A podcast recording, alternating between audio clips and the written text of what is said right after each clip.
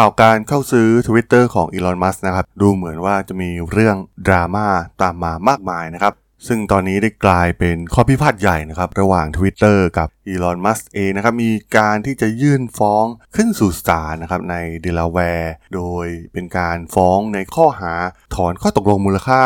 44,000 ล้านดอลลาร์นะครับ แต่ความน่าสนใจก็คือทำไมอีลอนมัสถึงกลับลำตัดสินใจที่จะไม่ซื้อนะครับ Twitter เนี่ยคงมีอะไรซุกซ่อนไว้ภายในองค์กรเป็นอย่างมากนะครับ วันนี้เราจะมาทำความเข้าใจกันนะครับว่าทำไมอีลอนมัสถึงล้มดีลครั้งนี้แล้วเรื่องราวการซื้อกิจการที่ดราม่า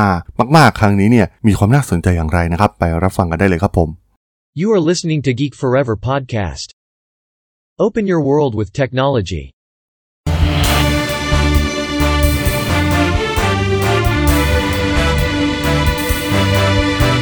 This is Geek Daily. สวัสดีครับ ผมดนทราดนจากดนบล็อกนะครับ และนี่คือรายการ Geek Daily นะครับ รายการที่จะมาอัปเดตข่าวสารวงการธุรกิจ เทคโนโลยีและวิทยาศาสตร์ใหม่ ๆ ที่มีความน่าสนใจนะครับ EP นี้มาพูดถึงดีลยักษ์ใหญ่ที่ถือว่าล้มเหลวไม่เป็นท่าเลยทีเดียวนะครับ กับอีลอน มัสที่จะทำการเข้าซื้อกิจการของ Twitter นะครับ มีปัญหากันไปกันมานะครับ แล้วก็สุดท้ายเนี่ยดูแล้ว อาจจะมี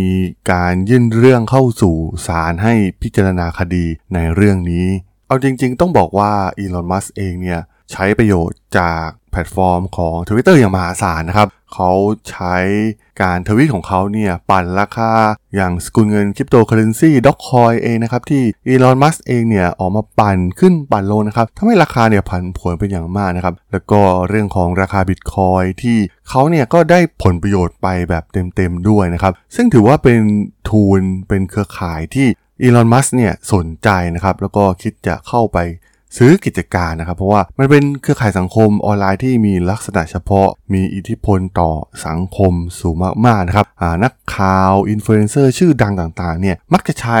Twitter เป็นแพลตฟอร์มหลัก เพราะว่ามันสามารถกระจายข่าวได้อย่างรวดเร็ว แล้วก็สร้าง Impact ให้กับสังคมเป็นอย่างมากนะครับ ต้องบอกว่าข้อมูล Twitter เทรนด์ต่างๆ ที่เกิดขึ้นเนี่ยเกิดเป็นการถก เถียงร้อนแรงในสังคมในหลาย ๆ ประเด็นนะครับ แม้กระทั่งในประเทศไทยเอง เราจะเห็นข่าวใหญ่ ๆ หลาย ๆ ข่าวเนี่ยก็มาจากประเด็นที่ขึ้นเทรนใน Twitter นั่นเอง คือถ้าใครเคยย้อนกลับไปอ่านเรื่องราวการ เกิดขึ้นของ Twitter เองเนี่ยจะรู้นะครับว่ามีดราม่าต่างๆ มากมายนะครับแจ็คดอร์ซี่เองเนี่ยก็มีการทะเลาะกันกับกลุ่มผู้ก่อตั้งนะครับยึดอำนาจสลับกันไปมานะครับสุดท้ายแจ็คดอร์ซี่ก็ขึ้นมาดำรงตำแหน่งประธานในที่สุดนะครับแล้วก็อีวานวิลเลียมเองนะครับที่เป็นคนแรกๆที่ก่อตั้งทวิตเตอร์เนี่ยเป็นคนออกทุนหลักนะครับเขาเป็นคนที่ประสบความสำเร็จมาจากบล็อกเกอร์ของตัวเองแล้วก็สามารถขายไปให้กับ ทาง Google ได้นะครับเขามีทุนมหาศาลแล้วก็มาให้ทุนในการสร้าง Twitter จนประสบความสำเร็จนะครับ ซึ่งตอนแรกเนี่ยก็ไม่มีใครใช้มันมากนักนะครับ ไม่รู้ว่า tool นี้เนี่ยมันเอาไว้ใช้ทำอะไรกันแน่นะครับ แต่สุดท้ายเนี่ยมีการปรับธุรกิจปรับรูปแบบต่างๆ จนสามารถโด่งดังมาจนถึงทุกวันนี้นะครับ มีอินฟลูเอนเซอร์ชื่อดังต่างๆ เข้าไปใช้เป็นแพลตฟอร์มหลักมากมายนะครับ แต่ปัญหาใหญ่ปัญหาเดียวของ Twitter นั่นก็คือเรื่องของ โมเดลในการทำรายได้ การสร้างกำไรในระยะยาวนะครับ เพราะว่าแม้ตัวเลขผู้ใช้งานต่างๆเนี่ยมันจะเติบโตอยู่ตลอดเวลานะครับ แต่ว่าโมเดลการทำเงินเนี่ยมันก็ไม่ประสบความสำเร็จเหมือนกับสิ่งที่เครือข่ายโซเชียลเน็ตเวิร์กอื่นเนี่ยสามารถทำได้นะครับ Facebook เองเนี่ยโหไปไกลมากนะครับ รายได้มากมายมหาศาลซื้อกิจการเป็นว่าเล่น ทั้งที่เกิดก่อน Twitter ไม่นานนะครับสำหรับ Facebook แต่ก็ถือว่า มันเป็นไอเดียของผู้ก่อตั้งเองนะครับ ถ้าเคยเคยอ่านประวัติเนี่ยจะรู้ว่าพวกเขาไม่ได้แคร์ในเรื่องกำไรรายได้อะไรเหล่านี้สักเท่าไหร่นะครับ พวกเขาต้องการในเรื่องการเป็นประชาธิปไตยของข้อมูลทุกคนมีสิทธิ์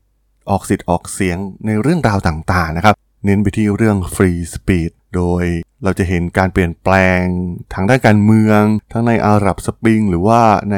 ยูเครนเองนะครับ ที่ใช้เครื่องมือเหล่านี้เนี่ยทวิตเตอร์เนี่ยเป็นเครื่องมือหลักในการดำเนินการด้านการเมืองการประท้วงต่างๆ แล้วก็ประสบความสำเร็จในหลาย ๆ แห่ง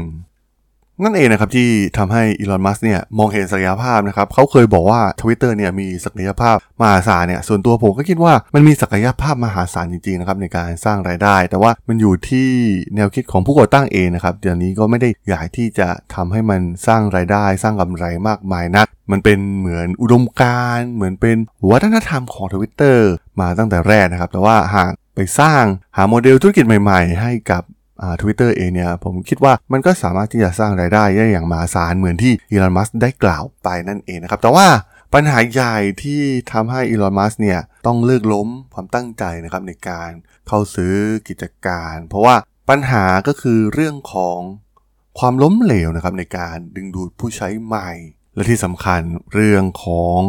account ที่เป็น account หลุม account bot เนี่ยมันเยอะมากๆนะครับ แล้วก็ไม่มีใครมีข้อมูลที่ชัดเจนนะครับว่ามันมีจำนวนเท่าไหร่ มันเป็นประเด็นหนึ่งนะครับที่อีลอนมัสก์เนี่ยสงสัยในแพลตฟอร์มของ Twitter เอง และที่สำคัญนะครับในเรื่องการพัฒนาฟีเจอร์ใหม่ๆ การดึงดูดผู้ใช้ใหม่ๆเนี่ยทวิตเตอร์เนี่ยแทบจะเปลี่ยนแปลงน้อยมากนะครับ ถ้าเทียบกับแอปโซเชียลมีเดียอื่น Facebook TikTok หรือว่าแอปอื่นๆครับมีการสร้างสรรค์สิ่งใหม่ๆ มากมายนะครับ ซึ่ง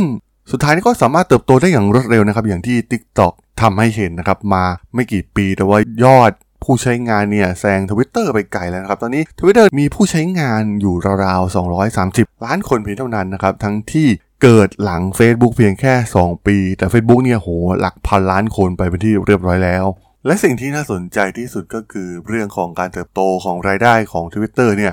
เรียกได้ว่าน่าผิดหวังมากกว่าการเติบโตของผู้ใช้นะครับ ซึ่ง Twitter เนี่ยแชร์ส่วนแบ่งประมาณแค่ 0.9%เท่านั้นนะครับ จากการใช้จ่ายด้านโฆษณาดิจิตอลทั่วโลก ซึ่งมีข้อมูลจากบริษัทวิจัยได้ประมาณการว่า Facebook และบริษัทในเครืออย่าง Instagram เนี่ยได้รับส่วนแบ่งไปประมาณ 21.5%นะครับ หรือ TikTok เองที่มีอายุเพียง 5 ปีเนี่ย ก็มีส่วนแบ่งการตลาดในโฆษณาดิจิตอลทั่วโลกถึง 1.9%มากกว่า Twitter เสียอีก ซึ่งเนื่องจากตลาดโฆษณาเนี่ยมีความเสี่ยงต่อเศรษฐกิจโลกที่กำลังอ่อนแอนะครับตอนนี้เนี่ยทวิตเตอร์ก็เริ่มมองหาแหล่งรายได้ที่หลากหลายมากยิ่งขึ้นนะครับ ซึ่งตอนนี้เนี่ย90%มาจากโฆษณา ตอนนี้พวกเขาเปิดตัวบริการอย่าง Twitter Blue นะครับ ซึ่งเป็นตัวเลือกสำหรับการสมัครสมาชิกที่มี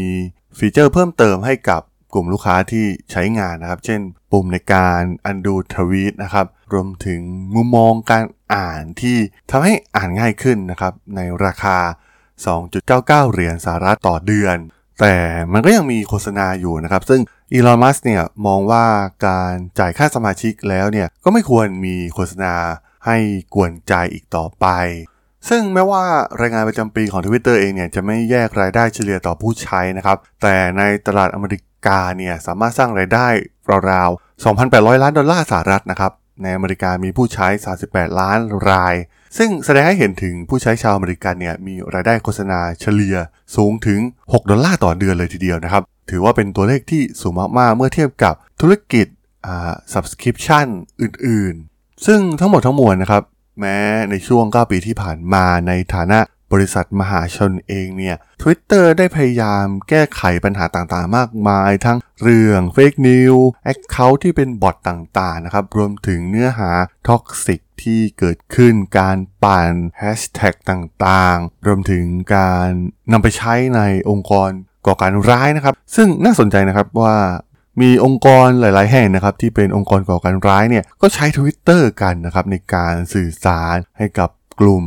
มวลชนของพวกเขานะครับ ถือว่าเป็นแพลตฟอร์มที่น่าสนใจนะครับ เป็นแพลตฟอร์มที่เปิดมากๆ ให้เสรีประชาธิปไตยมาก ๆ แก่ผู้ใช้งานนะครับ แทบจะไม่มีการตรวจสอบข้อมูลผู้ใช้แต่อย่างใดนะครับ เราจะเห็นได้ว่าสามารถสร้างอวตารขึ้นมาในโลกทวิตเตอร์ได้อย่างง่ายดายนะครับ มันก็เป็นจุดดีนะครับ แต่ว่าถ้าเทียบกับแพลตฟอร์มอื่นเองเนี่ยค่อนข้างที่จะมีการยืนยันตัวตนมากกว่านะครับ สามารถระบุไปถึงตัวตนผู้ใช้งานได้ดีกว่าทวิตเตอร์มาก ซึ่งมันก็มีทั้งข้อดีและข้อเสียนะครับ เพราะตอนนี้มันก็แทบจะไม่มีแพลตฟอร์มไหนที่เป็นแพลตฟอร์มที่เป็นfree speech จริง ๆ เหลืออีกแล้วนะครับ นอกจากอ่าทวิตเตอร์เอง ก็ต้องมาดูกันต่อไปนะครับ ว่าสุดท้ายแล้วเนี่ยบทสรุปเรื่องราวดราม่าการซื้อขายครั้งนี้เนี่ยมันจะเป็นอย่างไรนะครับแต่ที่แน่ ๆ ดูเหมือนตอนนี้เนี่ยทวิตเตอร์กำลังเจอปัญหาใหญ่ที่ท้าทายมาก ๆ กับแพลตฟอร์มของพวกเขานะครับ ที่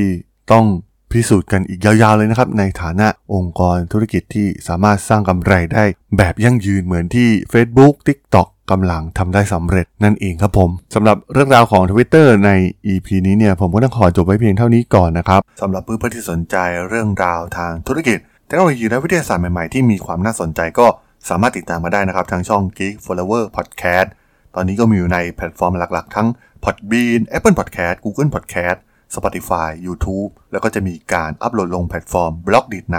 ทุกๆ ตอนอยู่แล้วด้วยนะครับ ถ้ายังไงก็ฝากกด Follow ฝากกด Subscribe กันด้วยนะครับ แล้วก็ยังมีช่องทางหนึ่งในส่วนของ Line แอดที่ a t r a d o n t h a R A D H O L สามารถแอดเข้ามาพูดคุยกันได้นะครับ ผมก็จะส่งสาระดีๆ พอดแคสต์ดีๆ ให้ท่านเป็นประจำอยู่แล้วด้วยนะครับ ถ้าอย่างไงก็ ฝากติดตามทางช่องทางต่างๆ กันด้วยนะครับสำหรับใน EP นี้เนี่ยผมต้องขอลากันไปก่อนนะครับ เจอกันใหม่ใน EP หน้านะครับผม สวัสดีครับ